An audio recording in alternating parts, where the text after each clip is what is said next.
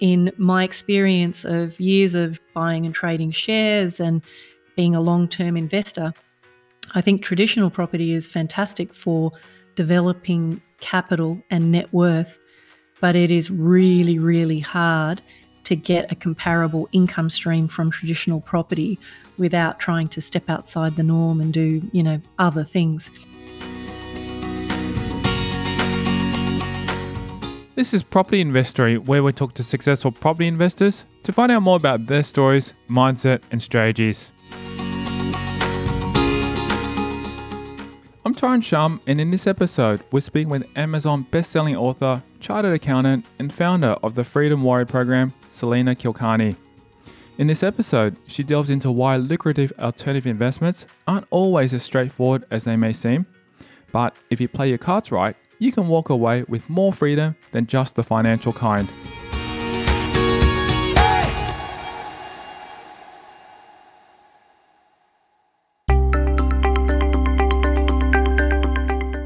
Despite alternative strategies offering such attractive possibilities, these methods of investing often fly under the radar. With so many investors looking to make incredible returns, how is it possible that alternative strategies aren't more popular? Kulkarni has some theories and some examples. I was asked recently uh, during one of my blueprint strategy days uh, by someone, you know, and I'll tell you about their situation, but basically they were saying, God, this stuff is mind blowing, but you know, if these alternative strategies and alternative investments are such a game changer and if they're so lucrative, how come more people aren't doing them? You know, it's almost like that becomes a a red flag, if if anything. And so I think hmm. it's really worthwhile to have a conversation about, yeah, well, there's there's lots of good reasons why more people aren't doing these kinds of strategies and deals.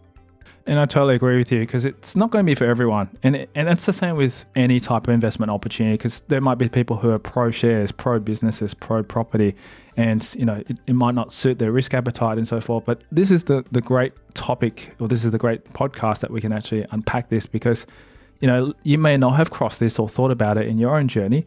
And I guess the thing is, is we're just trying to help you to sort of have a think about more if it's something that you might sort of consider, you know, as part of your strategy and as part of your investment. Because, as I said, it's not going to be for everyone, but for people who have never really considered it or thought about it, but don't really quite understand how it works, then this episode I think is probably going to be ideal for you because we kind of unpack it and explain what happens. Maybe a good starting point is actually to explain what we mean by alternative investments. Yeah, let, us jump into that and let's just talk about it, alternative investments. I mean, there's so many different op- options, which we've done a, a specific podcast on.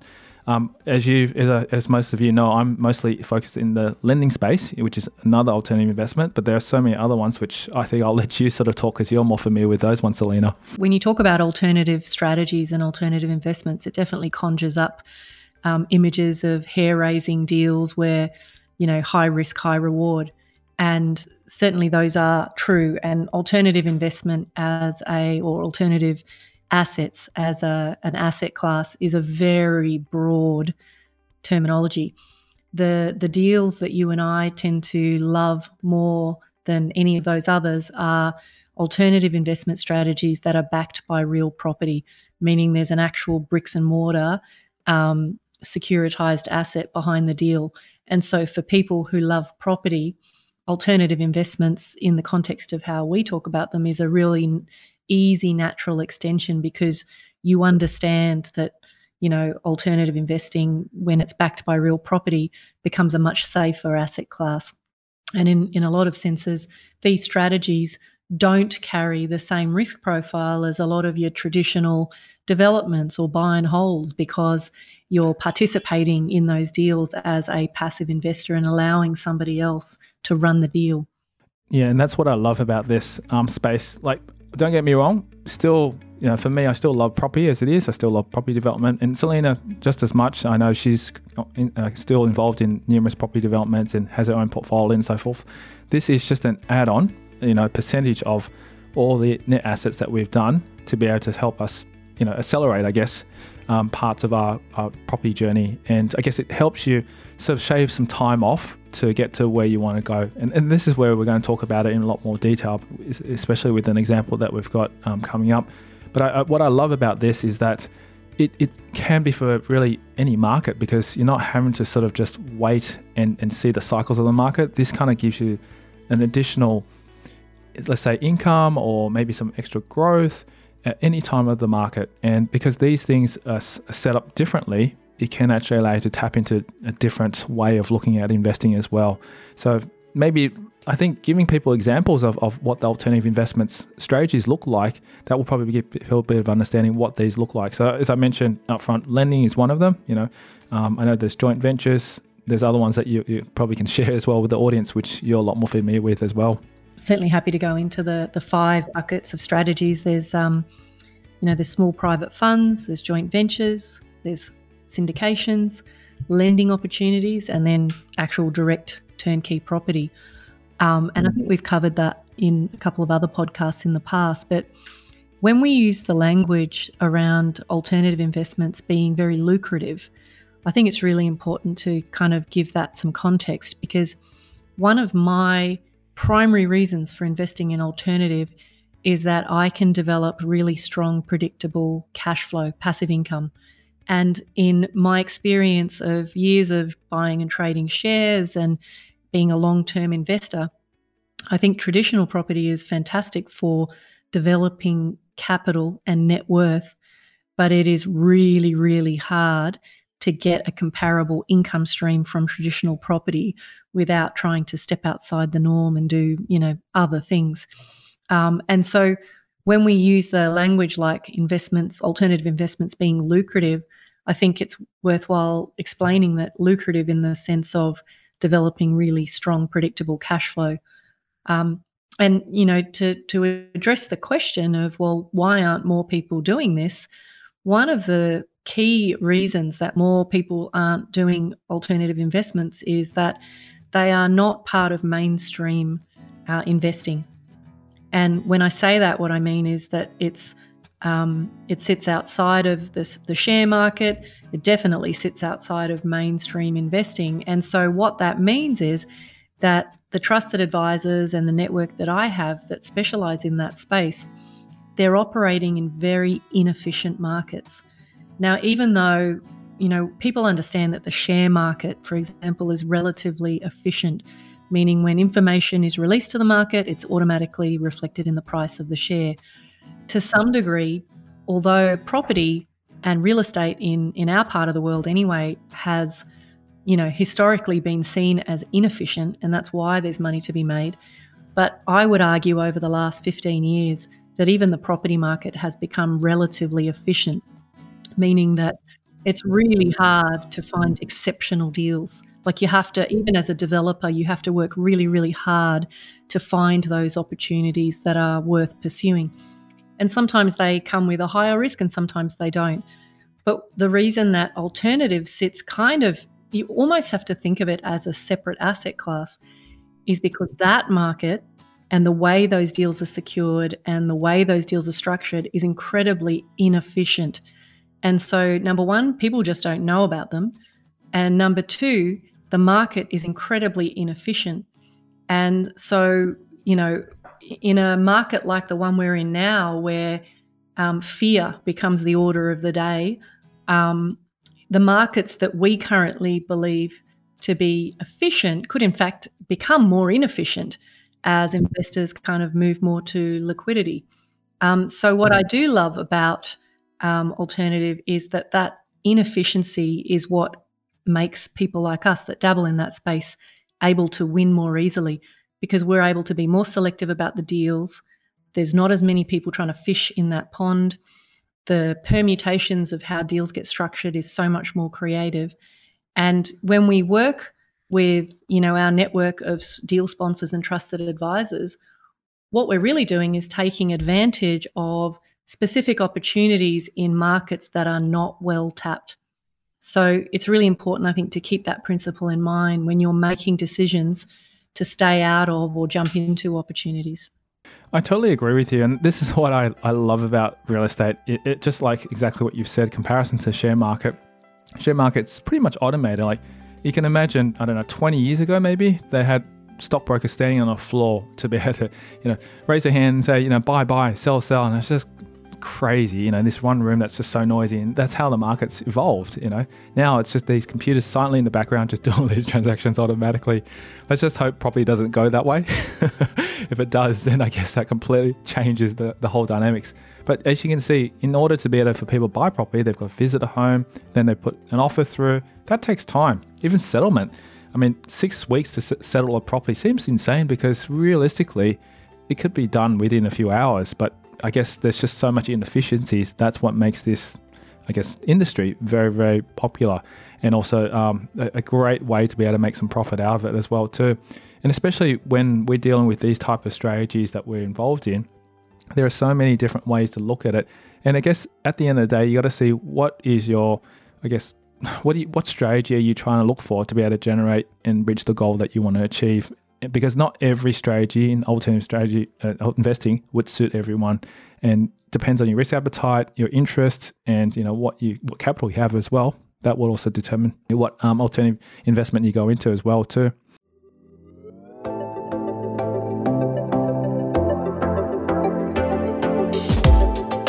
Coming up after the break, Kulkarni reveals the strategies she's seen make the largest returns. I think the strategy you're describing of you know, building up a portfolio and then using the equity to pay down and pay off all the debt at some point. It's not that that's an invalid strategy. How it's possible to have your cake and eat it too. But what I'm saying is, at a point in time, much sooner than people realize, you can take a step sideways. She explains how teamwork can make the dream work, but only if you pick the right players. Because the real issue with alternative investments is who you're investing with. That's the real risk and that's next. I'm Tyron Shum, and you're listening to Property Investory.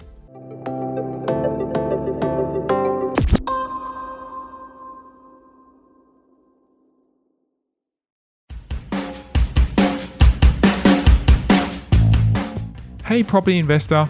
Is your cash or equity currently earning you 1 to 2% per annum sitting in the bank? What if I said to you that you can do better? To find out more, simply register your interest to become a money partner at propertyinvestory.com. Right now, there are great opportunities in the property market, and I'm looking for money partners who want to invest to get a high return with low risk on their money for six months. Register your interest by visiting propertyinvestory.com.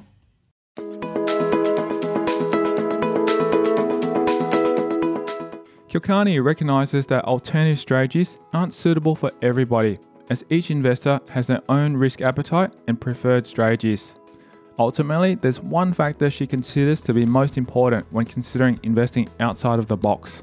My philosophy around alternative investments is that it makes sense for you to kind of access this asset class when you've got a bit of capital behind you. And the reason I say that is that, you know, I think for most people, investments take time, energy, bandwidth, and understanding. And one of the things I'm a huge advocate of is you always want to understand what you're investing in and you always want to be the decision maker. So you never want to abdicate decision making. So, one real driver around whether or not alternative is the right fit for you is to do with where are you on your investing journey. So, if you're just starting out um, and you really need to just get traction, put aside surplus, you know, use leverage and buy say, for example, property or other investments to grow your net worth, then focus on that. But I guess where I see alternative fitting in is where you have a reasonable asset base behind you, but maybe you've reached that point where either you're tapping out with the banks or maybe you've kind of allowed your portfolio to grow and you're now in a point where you're just simply frustrated with the cash flow and you don't particularly like the idea of waiting another 20 to 40 years for the investment base to reach however multiple millions is the right number and you want to actually switch into you know that that cash flow sooner. So putting a small percentage of your portfolio into those alternatives can you know literally mean game over for people. In a few years as well too compared to say you know two or three decades and, and this is the thing. Like I, I remember when I first started the podcast, and I interviewed a lot of successful property investors who'd been holding onto property portfolios for like 20 plus years or 30 years. And they explained to me usually there's three phases.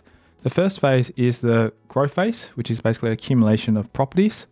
Then the second phase is usually um, consolidation, you know, to be able to actually sell down the assets or reduce debt, etc. And then final phase is usually the passive or the income stage, which is basically to live off that when they retire. But to do that, um, they're relying just on that one asset class, which is property. So typically we buy a lot of properties, say 10 properties. When you get to consolidation, you sell down five, which will pay down the loan after say 10 years or something like that, or 20 years, whatever it is. And then by that time, you hope while you reach retirement, by that third stage, you have income generated from your assets, which is your property. But that, you know, if that goes all smooth sailing, that's great. But that's such a long method, in my opinion. Not not that I don't mind, you know, waiting that kind of time because this stuff is supposed to be long term, happening in the background. But if you can accelerate that and not have to wait 20 years or something like that, and do it within say three, five years, even seven years, using these kind of strategies, and still keeping all your properties without having to sell anything down, why not? I think the strategy you're describing of, you know, building up a portfolio and then using the equity to pay down and pay off all the debt at some point. It's not that that's an invalid strategy, but it's certainly one that doesn't necessarily yield the most lucrative returns. You know, the net, the average net, and when I say net, I mean after all expenses for assets that don't have any debt on them is maybe one to two and a half percent at best. Um, and so if you imagine, even on a one $1 million unit, having a one to two and a half percent, you know, kind of income stream, you kind of get a sense of, geez, I'm going to really need a fair few of those paid off assets to make a meaningful income. That's right. And so I've definitely worked with investors who are, you know, they've done all the right things, they've built a multi million dollar portfolio, and they've only just dawned on, you know, it's only just dawned on them that actually the income stream coming off that multi-million dollar portfolio is nowhere near enough for me to live off. And to be honest, if they'd undertaken no investments and just lived off the pension, there wouldn't be too much of a you know discrepancy, which is pretty pretty awful.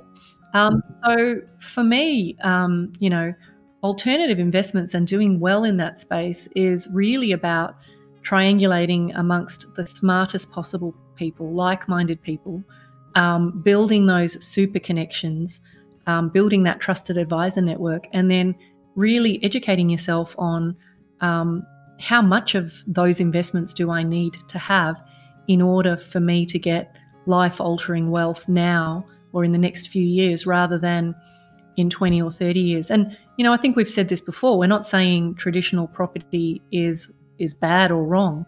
But it's in fact quite the opposite. I love real estate and it is the ultimate tool for anyone, regardless of income, to get to financial freedom. But what I'm saying is, at a point in time, much sooner than people realize, you can take a step sideways. And as you said, keep your property portfolio, keep that ticking along, and you know have your cake and eat it too.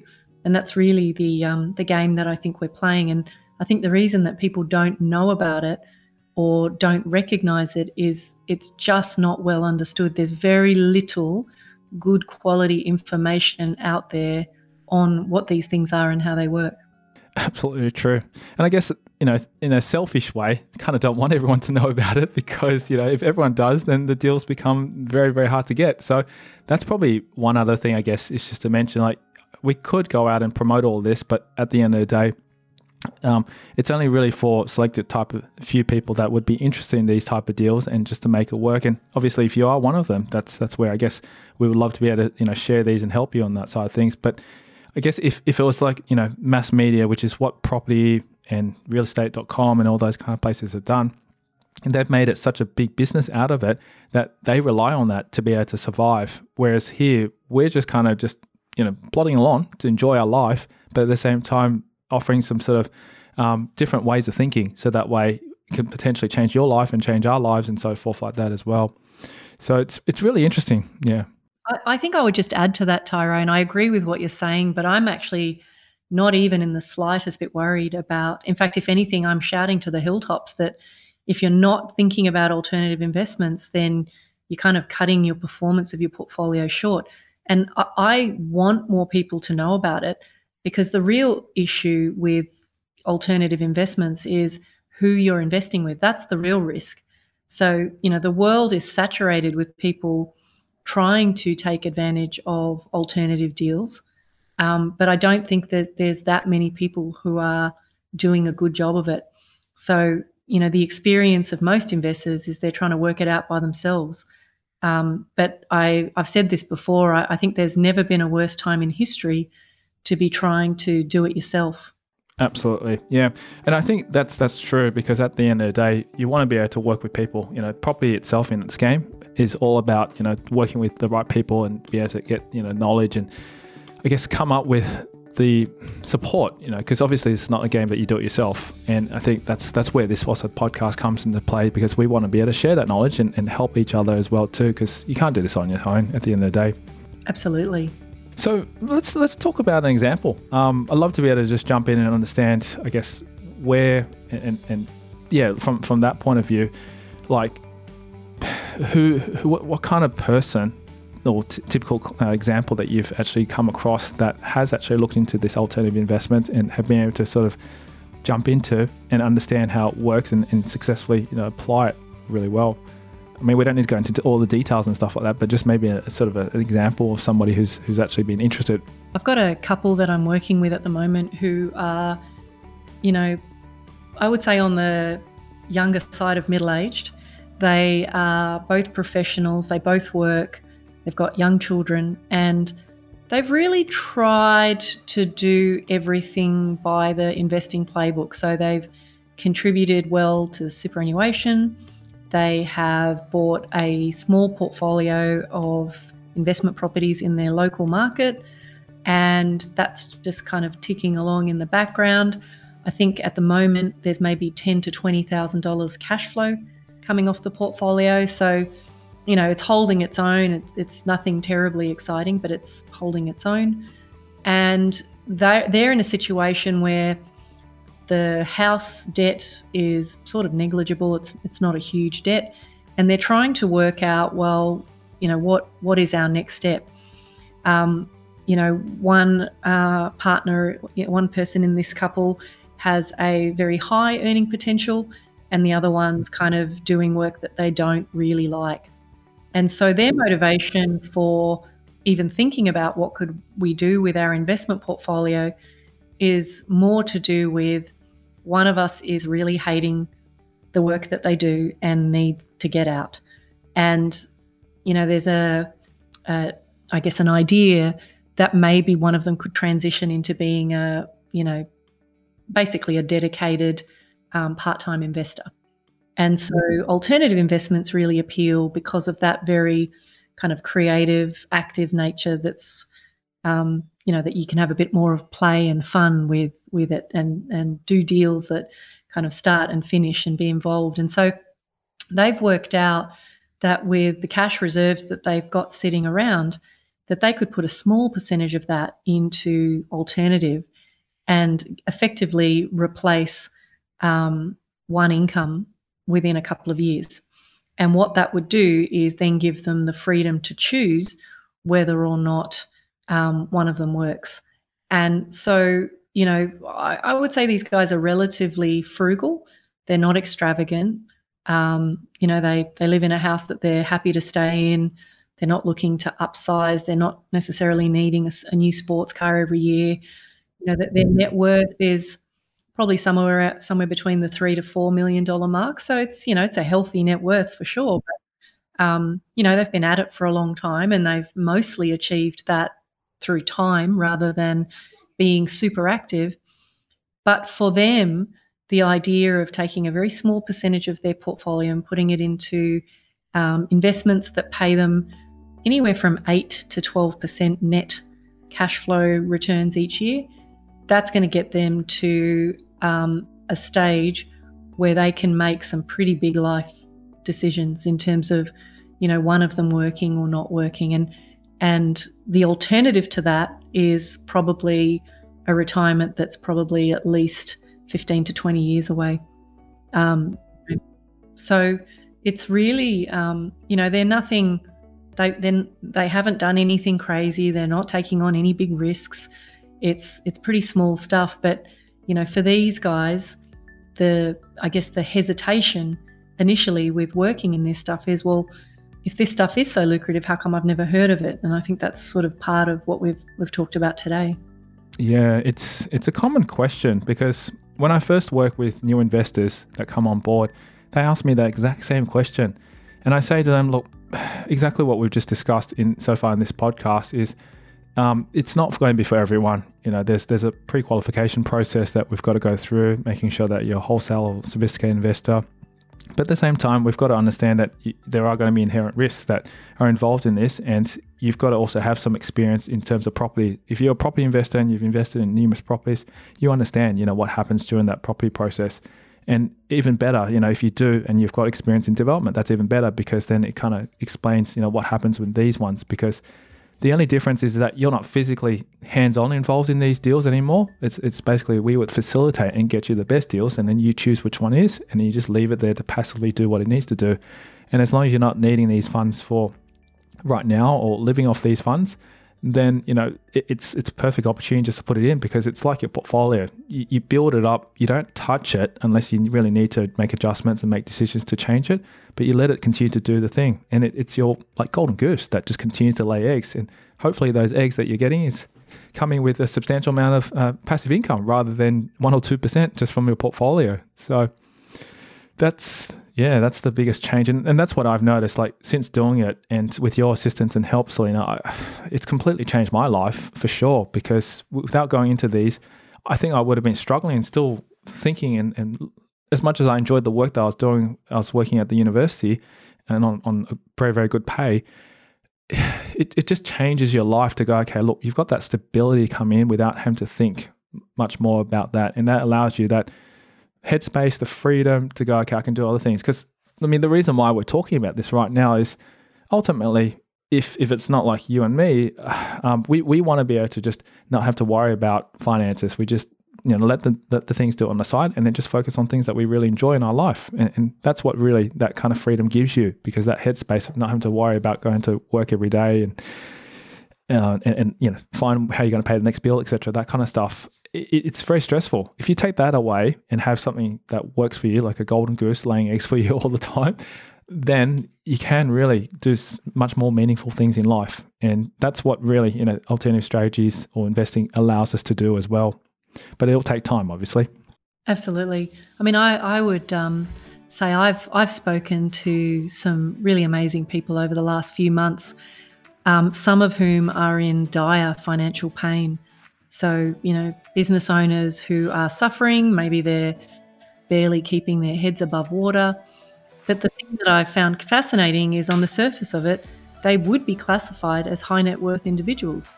Um, and where they're at is they're holding very high value assets that are not performing for them. And they're at a stage in their life where they cannot afford for their net worth to go backwards. They can't afford to put a foot wrong. Um, but there's a recognition that if they don't shift the focus to assets that actually develop cash flow, they will have to start eating the cow. And that means selling assets down at potentially, you know, discounted rates just to create the liquidity to live off. And that's a that's a heartbreaking situation to be in. Yeah, and, and that's that's the challenge. Like I think growing up, because I, I, saw from my own parents, a lot of my uncles and aunties, even my father, they all had great assets. But I kept wondering how come dad was constantly working so much? And he ran his own business as well. And the amount of, I guess, debt that they had against these businesses, because you need operating capital, you need, you know, for inventory, etc. Because we, we ran a very physical based product type of business back then. And my uncles still do, you know, all of them but also they, they require their time to do actually work within the business, e.g., to be hands on and, and fixing repairs and all that kind of stuff, because it's a, it's a very laborious type of business that they both, or all of them have run. Um, but I never saw one of them that could actually just go, you know, I don't have to worry about operating the business because ultimately they've got something else that's coming in. And, and that's that's my perception and shift that I have discovered during, you know, this investment journey that I've been on through property because – I didn't realize it was possible to do it this way until I met so many wonderful people who shared knowledge, just like you, Salena, have shared this knowledge with me that has transformed because I don't have to rely on my business to, to survive or live or whatever it is. If today, you know, business just stop shop, I don't have to worry. And, and that, that's the thing that I noticed is the big perception shift from my in my own journey in my own life just to see that happen for my own family because to today unfortunately my dad's still working because he still hasn't set up those assets that generate passive income even though he's got very high net worth as well too. It's, it's interesting idea that um, you know i've had the the privilege of working with a lot of high net worth individuals but i would actually argue that most of them don't feel wealthy. You know they're, they're rich on paper and they know they're wealthy, you know, by any definition, but they don't feel it. And the reason they don't feel it is because they have no freedom to choose how they spend their time. So, you know, I think by, you know, really thinking about how do I create a plan here that's going to give me the freedom to choose, that's a really different question to, to be asking yourself instead of how do I grow my net worth? Because, you know, net worth and an extra million in your back pocket – um, at some point is only going to get you so far.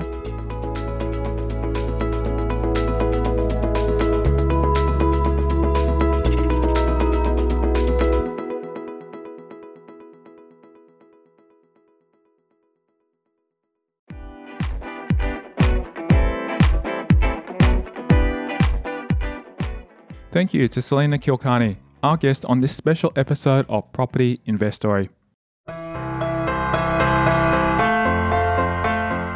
And if you love the show and are ready to get serious about investing your money to get a low risk, high return, then SMS me your name and email address on 04 99 88 10 40 to become a money partner. Right now, there are great opportunities in the property market, and I'm looking for money partners who want to invest their money for a short six months. To register interest, text me your name and email address on 04 99 88 10 40.